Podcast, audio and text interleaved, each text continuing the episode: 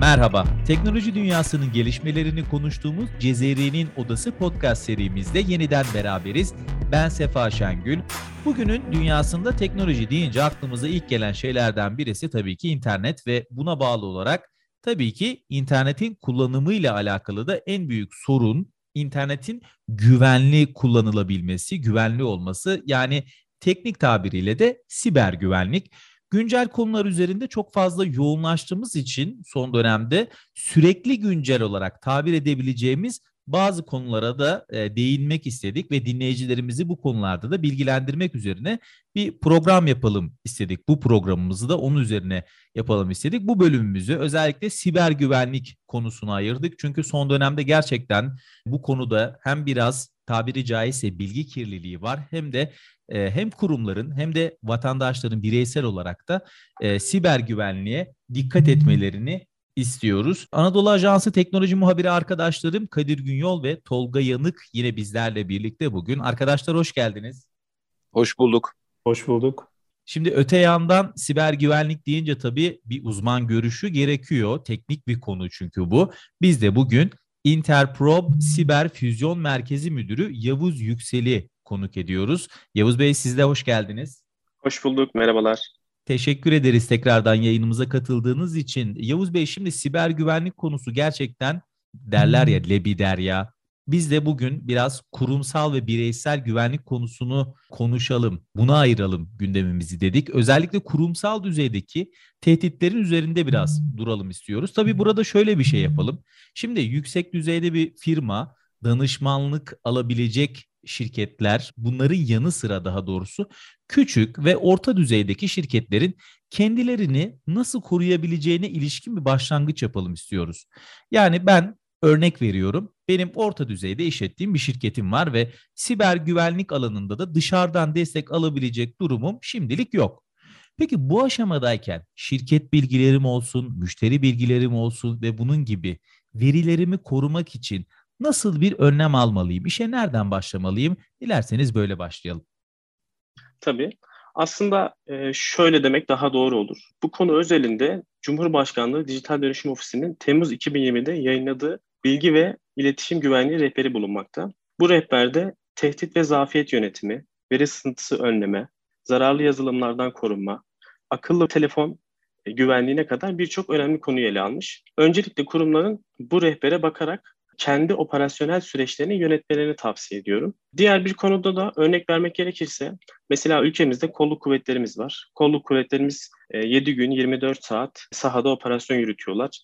Yürütürken de aynı zamanda olay öncesi ve olay esnasında düzeni ve güveni sağlamak amacıyla bir operasyon yürütülüyor. Burada da aslında şöyle bir şey var. Hem eğitim olsun, hem teçhizat olsun, hem insanların aylık gideri olsun büyük bir yatırım var. Aslında siber güvenlik e, aslında yatırım işi.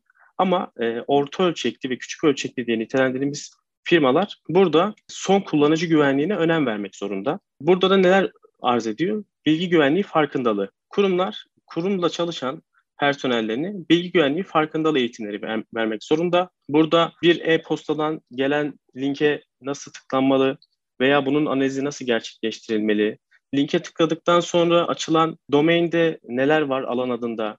İşte bağlantı güvenli mi değil mi? Eğer yukarıda yazan URL adresinde örnek veriyorum Anadolu Ajansı'nın alan adı aa.com.tr mesela aa.co yazıyorsa burada demek ki bir terslik var. Ee, kullanıcının bunu fark etmeli. Ve bununla beraber şirketlerin aslında bilgi birikiminin elde etmesinin yegane amacı şu olmalı. Çünkü saldırılar genelde %80 civarında son zamanlarda edinilen bilgiye göre %80 civarında sosyal mühendislik yani ortalama saldırılarından geliyor. Geriye kalan %20'lik dilimde ise DDoS diye adlandırdığımız oturum çalma gibi saldırı çeşitleri bulunmakta. Bu %80'inin içerisinde de e, ransomware yani fidyecilik saldırıları bulunuyor. Tabi bu fidyecilik saldırılarının asıl amacı para elde etmek olmayabiliyor bazen. E, vermiş olduğun hizmeti durdurmaya yönelik gerçekleştirebiliyorlar veya sizin dosya sistemlerinizde bulunan mahrem yani finansal ya da projeleriniz, yürüttüğünüz işlerle ilgili belgeleri kaçırarak normal Surface Web'de şu an bizim gezindiğimiz yani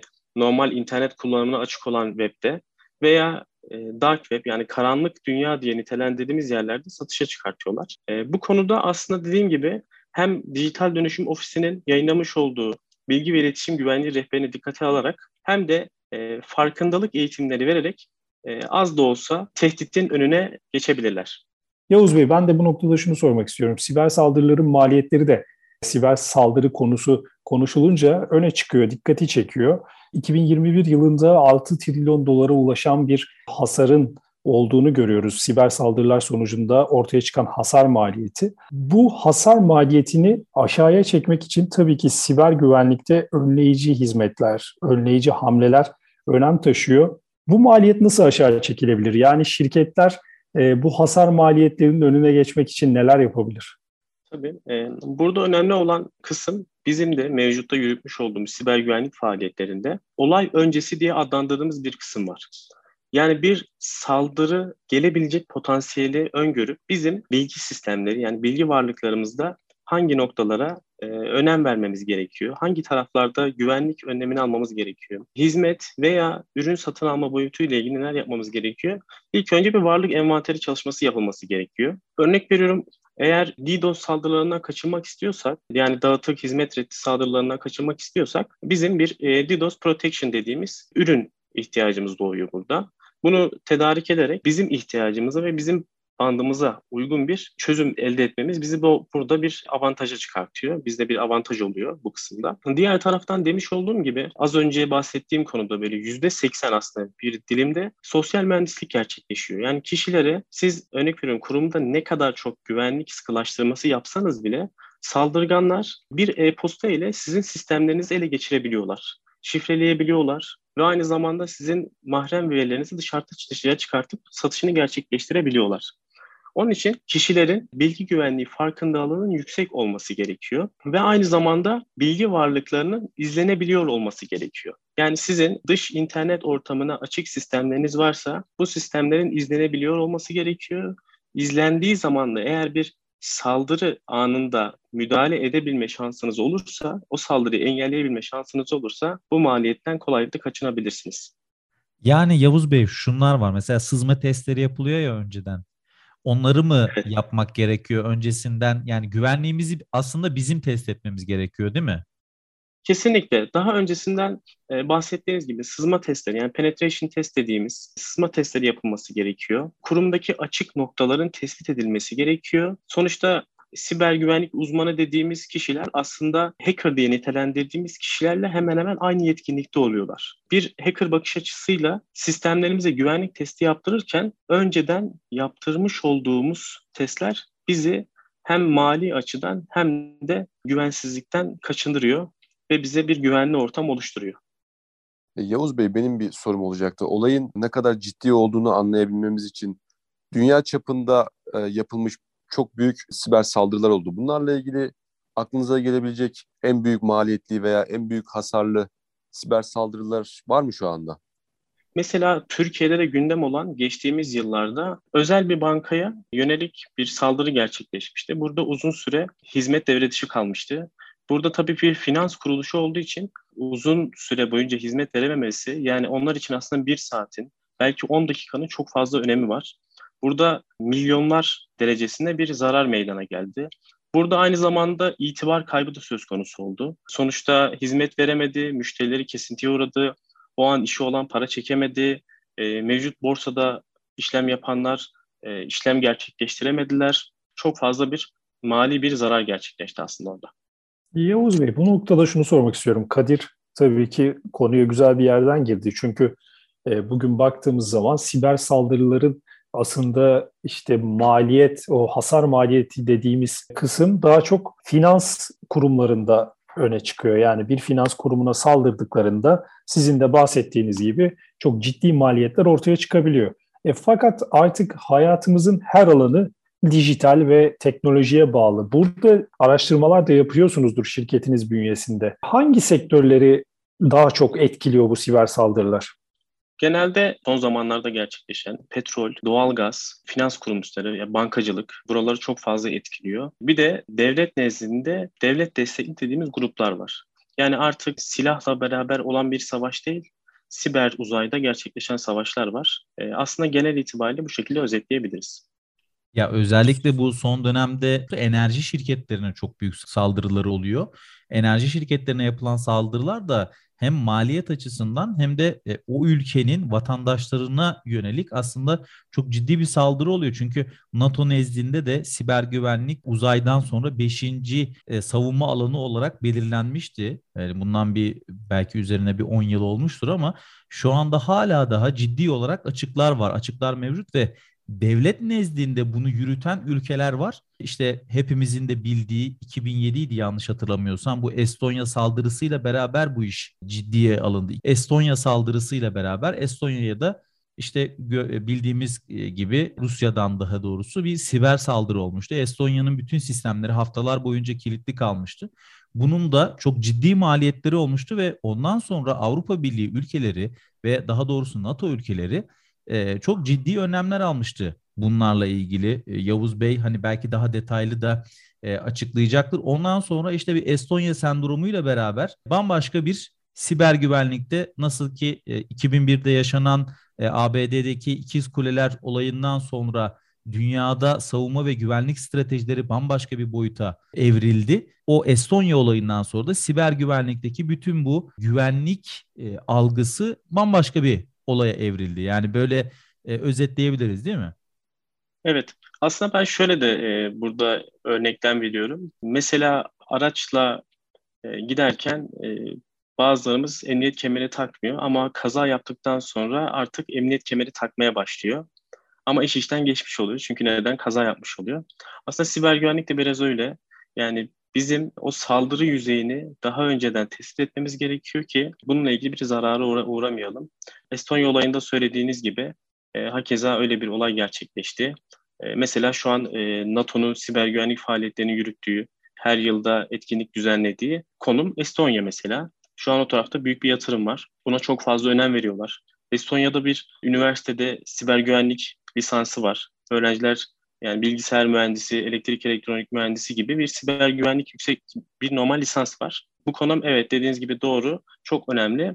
Ve aynı zamanda e, geçtiğimiz dönemlerde muhtemelen sizlerin de duyduğu Amerika'da bir e, petrol firmasının bütün dosyalarının şifrelendiğini, günler boyunca hizmet veremediği ile ilgili bir hadise var. Orada da mesela büyük zarar var, e, büyük kayıplar var. Bu konu aslında genelde çok kritik ve çok önemli. Herkesin ve e, her kullanıcının dikkat etmesi gereken bir husus. Bey, ben bir soruda gelecek vizyonu ile ilgili sormak istiyorum. Yani bugün siber saldırılar bahsettiğiniz gibi e, çok büyük etkiler uyandırıyor. Çok büyük etkiler yapıyor ülkeler üzerinde veya şirketler üzerinde ancak ileride e, biliyorsunuz işte sürücüsüz arabalar, savaşların bile yapay zekalar aracılığıyla yapılacağı bir gelecekten bahsediliyor. Herhalde gelecekte bu siber saldırıların etkisi daha ölümcül olacak gibi gözüküyor. Çünkü birkaç makalede okumuştum. Örneğin sürücüsüz arabalar gündeme geldiğinde sürücüsüz arabaların hacklenmesi herhalde çok büyük problemlere sebep olacak. Ya da yapay zeka savaş robotları şu anda üretilmeye başladı zaten.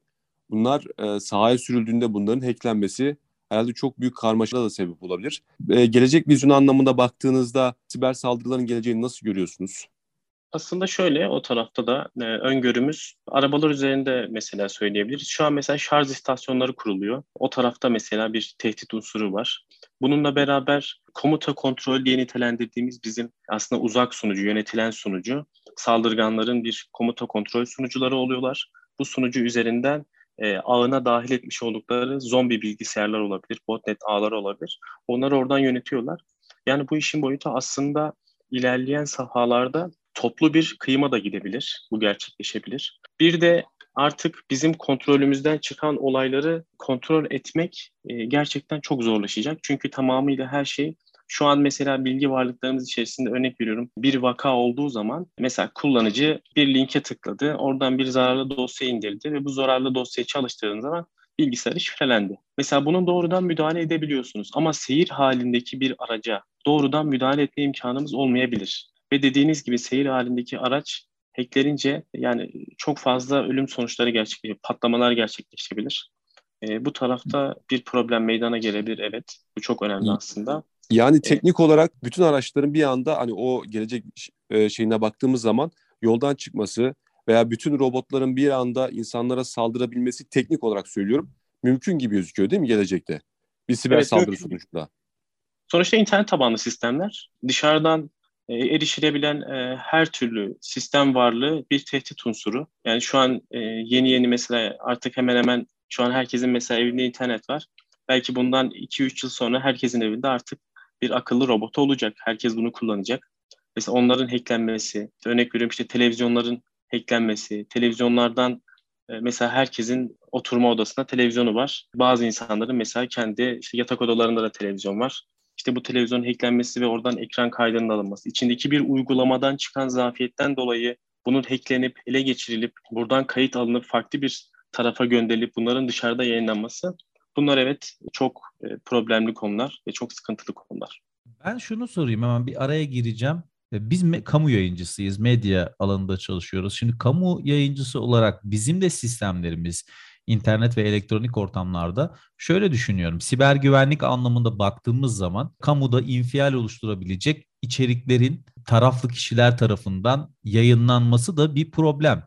Yani biz hani Facebook'un, Google'ın e, bazı medya algoritmalarının zaten e, sıkıntılı çalıştığını biliyoruz. Hani e, filter bubble dediğimiz işte filtre balonları içerisine döndüğünü, o içeriklerin belli başlı politik ve siyasi görüşlere ait e, içeriklerin sadece işte o içeriklere ulaşan ve erişen kişilere gösterildiğini de görüyoruz. Bunlar tabii ki işte 2011-2012'den beri konuşulan mevzular ama bundan sonrası için de yine siber güvenlik alanında yapay zekaların haber içeriklerine kadar ulaşabildiği bir ortamda bunlar da önümüzde çok büyük sıkıntılar olarak duruyor diye düşünüyorum yani. Tabii kesinlikle çünkü kişiyi daha çok tanımak, dışarıdan birisi beni gördüğü zaman belki e, işte benim duygularımı, benim o anki işte kendi tahmin edemeyebilir veya bilmeyebilir. Ama beni yakinen tanıyan birisi, beraber çalıştığım, yan yana olduğum birisi beni çok yakinen tanır. O anki zaaf, zaafımı da bilebilir. Demiş olduğunuz kısımda da yani eğer gerçekten tamamıyla kişiyi anlamaya yönelik bir operasyon olduğunda e, burada saldırganlar için çok büyük bir fırsat demek oluyor. Yavuz Bey, daha çok kurumsal tarafını da konuştuk. E, geleceğe dair projeksiyonu da biraz ele aldık. Ben bireysel tarafta bir şeyler sormak istiyorum. E, bildiğiniz gibi bireysel kullanıcıları daha çok işte spam, gereksiz e-mail dediğimiz e-postalar. Onun dışında son dönemde özellikle sosyal medya üzerinden çevremizde de çok sık karşılaştığımız bu oltalama saldırıları, hesaplar ele geçiriliyor. E, o hesaplar üzerinden çeşitli paylaşımlar yapılarak o hesabın sahibinin e, yakınları, arkadaşları çeşitli sosyal mühendislik projeleriyle e, bir nevi dolandırılmaya çalışılıyor. Bu noktada baktığımız zaman mesela ilk kez bilgisayar ağı üzerinden istenmeyen mesaj gönderilmesi 3 Mayıs 1978'de yapılmış. E, üzerinden e, çok bir zaman geçti. Geldiğimiz noktada bu saldırılar artık çok çeşitlendi. Sosyal medyaya entegre edildi. E, burada bu saldırılarda hangi yöntemler öne çıkıyor ve e, son noktada bireysel kullanıcı, standart internet kullanıcısı kendini güvene almak için neler yapabilir? Öncelikle şöyle, e, kişisel güvenlik boyutuna dikkat edilmesi gereken önemli birkaç husus var. Bunlardan biri kullanmış olduğumuz akıllı telefonlar, tabletler ve bilgisayarlarımızda öncelikle bir antivirüs uygulamasının çalışması gerekiyor. E, ama antivirüs bizim için %100 güvenlik demek mi? Hayır değil tabii ki de. Bizim bahsetmiş olduğunuz platformlar, örnek veriyorum e, sosyal medya platformları, alışveriş siteleri. Burada kullanıcıların yapmış olduğu çok büyük hatalardan biri her platformda aynı parolayı kullanmak. Bu peki e, ne gibi soruna yol açıyor? Şöyle bir soruna yol açıyor. Herhangi bir e, alışveriş sitesinin hacklenmesi, veri tabanının yani parolaların ve kullanıcı adlarının tutulduğu e, veri tabanları e, internet ortamına sızdırılıyor. Ben eğer X bir alışveriş sitesinde kullanmış olduğum parolayı Y bir alışveriş sitesinde de kullanıyorsam saldırganlar aynı parolayı Y alışveriş sitesine de girerek bu sefer de benim diğer hesabımı ele geçirmiş oluyor. Burada önem verilmesi gerekiyor. Burada tabii parola güvenliğine girmişken çok kısa e, kullanıcıları da bilgilendirmek adına e, genelde minimum 8 karakter parola kullanılması ifade ediliyor. Ama biz ortalama 12 karakter olmasını öngörüyoruz ve kullanılan parolanın da karmaşık kullanılması gerekiyor. Siz eğer bir web sitesine girdiğiniz zaman kayıt yerine giriyorsunuz mesela. Kayıt yerinde size örnek parola çıkartıyor. Diyor ki mesela kayıt olurken parola formatımız 8 karakter olmalıdır. bir harfinin büyük, özel karakter ve rakam da içermelidir diyor. Mesela burada biz kayıt olurken eğer kendi adıma söylemek gerekirse mesela Yavuz, e, Y'si büyük, Yavuz 123 nokta. Eğer oradaki formata göre ben kendi şifremi oluşturursam aslında e, saldırgan için bir tahmin yeteneği de sunuyorum. Burada kaba kuvvet saldırıları gerçekleşiyor. Mesela brute force diyoruz mesela bunlara. Kişilerin elinde listeler var. Bu listelerle parola denemesi gerçekleştiriliyor. Ve bu listeleri bulmak da aslında çok kolay. Yani en son mesela bir siber güvenlik uzmanının yapmış olduğu çalışmada yanlış hatırlamıyorsam 1 milyona yakın tane parola listesi sundu. E, bununla beraber kullanıcılar two factor authentication yani bu SMS doğrulaması, mail doğrulaması gibi e, doğrulamalara e, yönelmelerini tavsiye ediyorum. Ve sık sık da yani sık sıktan kastım da aslında 3 ayda 6 ayda bir de parolalarını değiştirmeleri e, gerektiğini tavsiye ediyorum. Bununla beraber internet servis sağlayıcılarının vermiş olduğu güvenlik paketleri var. Mesela çocuklu aileler için ebeveyn paketleri var. İşte akıllı koruma paketleri var. Burada da aslında işleyiş nasıl gerçekleşiyor? Siz bir alan adına bir domaine gitmeye çalıştığınız zaman internet servis sağlayıcısının blacklist diye adlandırdığı bir havuz var. Kara liste havuzu. İşte bu kumar, bahis, yasaklı sitelerin bulunmuş olduğu havuz.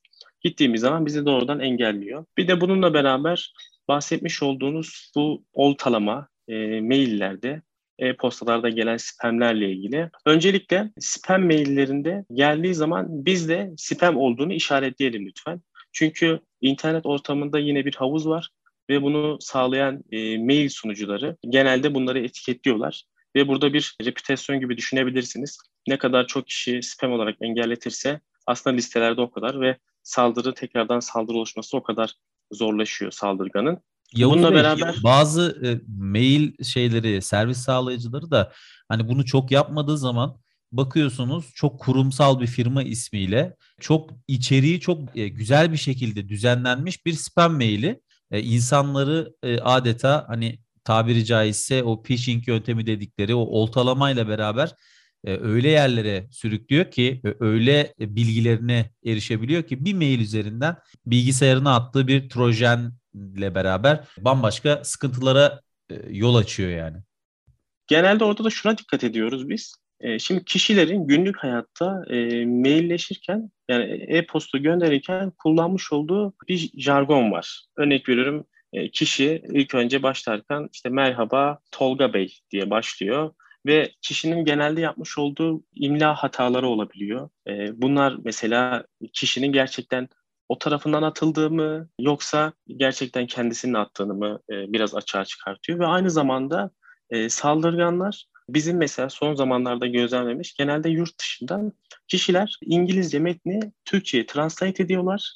Size Türkçe mail atıyorlar. Burada da mesela kullanılan dilden dolayı mailin size oltalamaya yönelik olduğunu ile ilgili bir çıkarım yapabiliyorsunuz. Burada aslında yine farkındalığa biraz değiniliyor. İlk ama dikkat edeceğimiz şey mail adresi değil mi? Yani kesinlikle. E, kesinlikle resmi bir mail adresinin olup olmadığına dikkat etmemiz lazım. Spamlara yakalanmamak için. İkincisi kullanılan dil, sizin söylediğiniz imlaya e, dikkat edilip edilmemesi. E, resmi bir dil olup olmaması yine de biz hani işimizi de tabiri caizse garanti altına almak için o mailin içeriğini çok ciddi bir şekilde incelememiz gerekiyor. Çok acele etmeden e, özellikle kurumlardan gelen satış ve kampanya maillerini e, önce mail adresine bakacağız. E, oranın düzgün bir mail adresinden atılıp atılmadığını kontrol edeceğiz ve hemen arkasından da e, içeriğine bakacağız. Ondan sonra eğer uygunsa o şekilde belki verilen linklere tıklayacağız. Çünkü e-mailing pazarlama, e-mailing marketingde gerçekten pazarlama için önemli kullanılan bir şey ve buradan da kampanyalardan da haberdar olunabiliyor. Bunun da altını çizmek lazım. Ee, Yavuz Bey e, çok teşekkür ediyoruz. Varsa notlarınız alalım. Son programımızı yavaş yavaş kapatıyoruz. Peki çok teşekkür ederim davetiniz için. Dinleyicilere son bir şey söylemek istiyorum. Ee, en çok yapılan hatalardan biri crackli uygulamalar kullanmak. Ee, örnek veriyorum bir ofis programını crackli olarak indirip bilmediğimiz bir yerden cracklisini indirip onu kullanmak. E, bu sizi botnet ağlarına, zombi ağlarına dahil edebilir. Bu konuya çok dikkat edelim. Herkesin çünkü genelde yapmış olduğu hata. Bilgisayarlarımızı Diğer... köle bilgisayar mı yapıyor? Evet, bilgisayarımızı köle bilgisayarlar yapıyorlar ve e, mesela DDoS saldırılarında da bizim bilgisayarlarımız biz bilmediğimiz halde başka yerlere saldırabiliyor. Telefonda eğer böyle bir aktivite varsa çok yani uzman olmamak kaydıyla mobil telefonlarımızın internet tüketimine dikkat edebiliriz.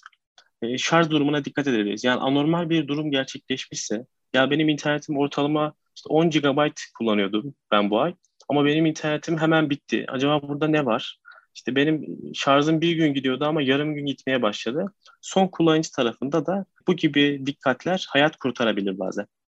Evet, e, bugün hem kurumsala hem bireysele biraz değinmeye çalıştık e, siber güvenlik açısından. Siber güvenlik konusu aslında belki de saatlerce konuşulabilecek. İşte sizin de söylediğiniz gibi bir lisans öğrenimi kadar detaylı olan, tabii işin içine teknik detaylar da giriyor.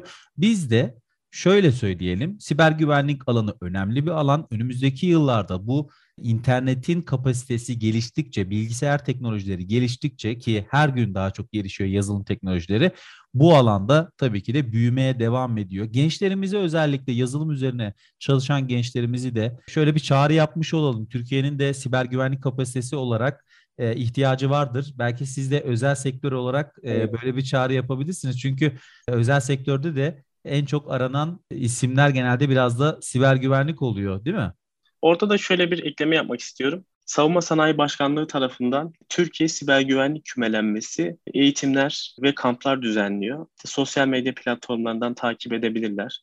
Biz de e, şirketimiz olarak kamplar düzenliyoruz, eğitimler düzenliyoruz. Bu bağlamda takipçi olup eğitimlere katılabilirler. Evet ben de aslında biraz da onu soracaktım ama süremizin artık sonuna geliyoruz. Özel sektör olarak sizler neler yapıyorsunuz siber güvenlik eğitimiyle alakalı?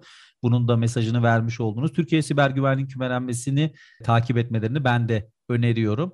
Ee, bugün Interprob Siber Füzyon Merkezi Müdürü Yavuz Yüksel'i ağırladık. Kendisi bize çok kıymetli bilgiler verdi. Bazı anahtarlar da verdiğini söyleyebiliriz.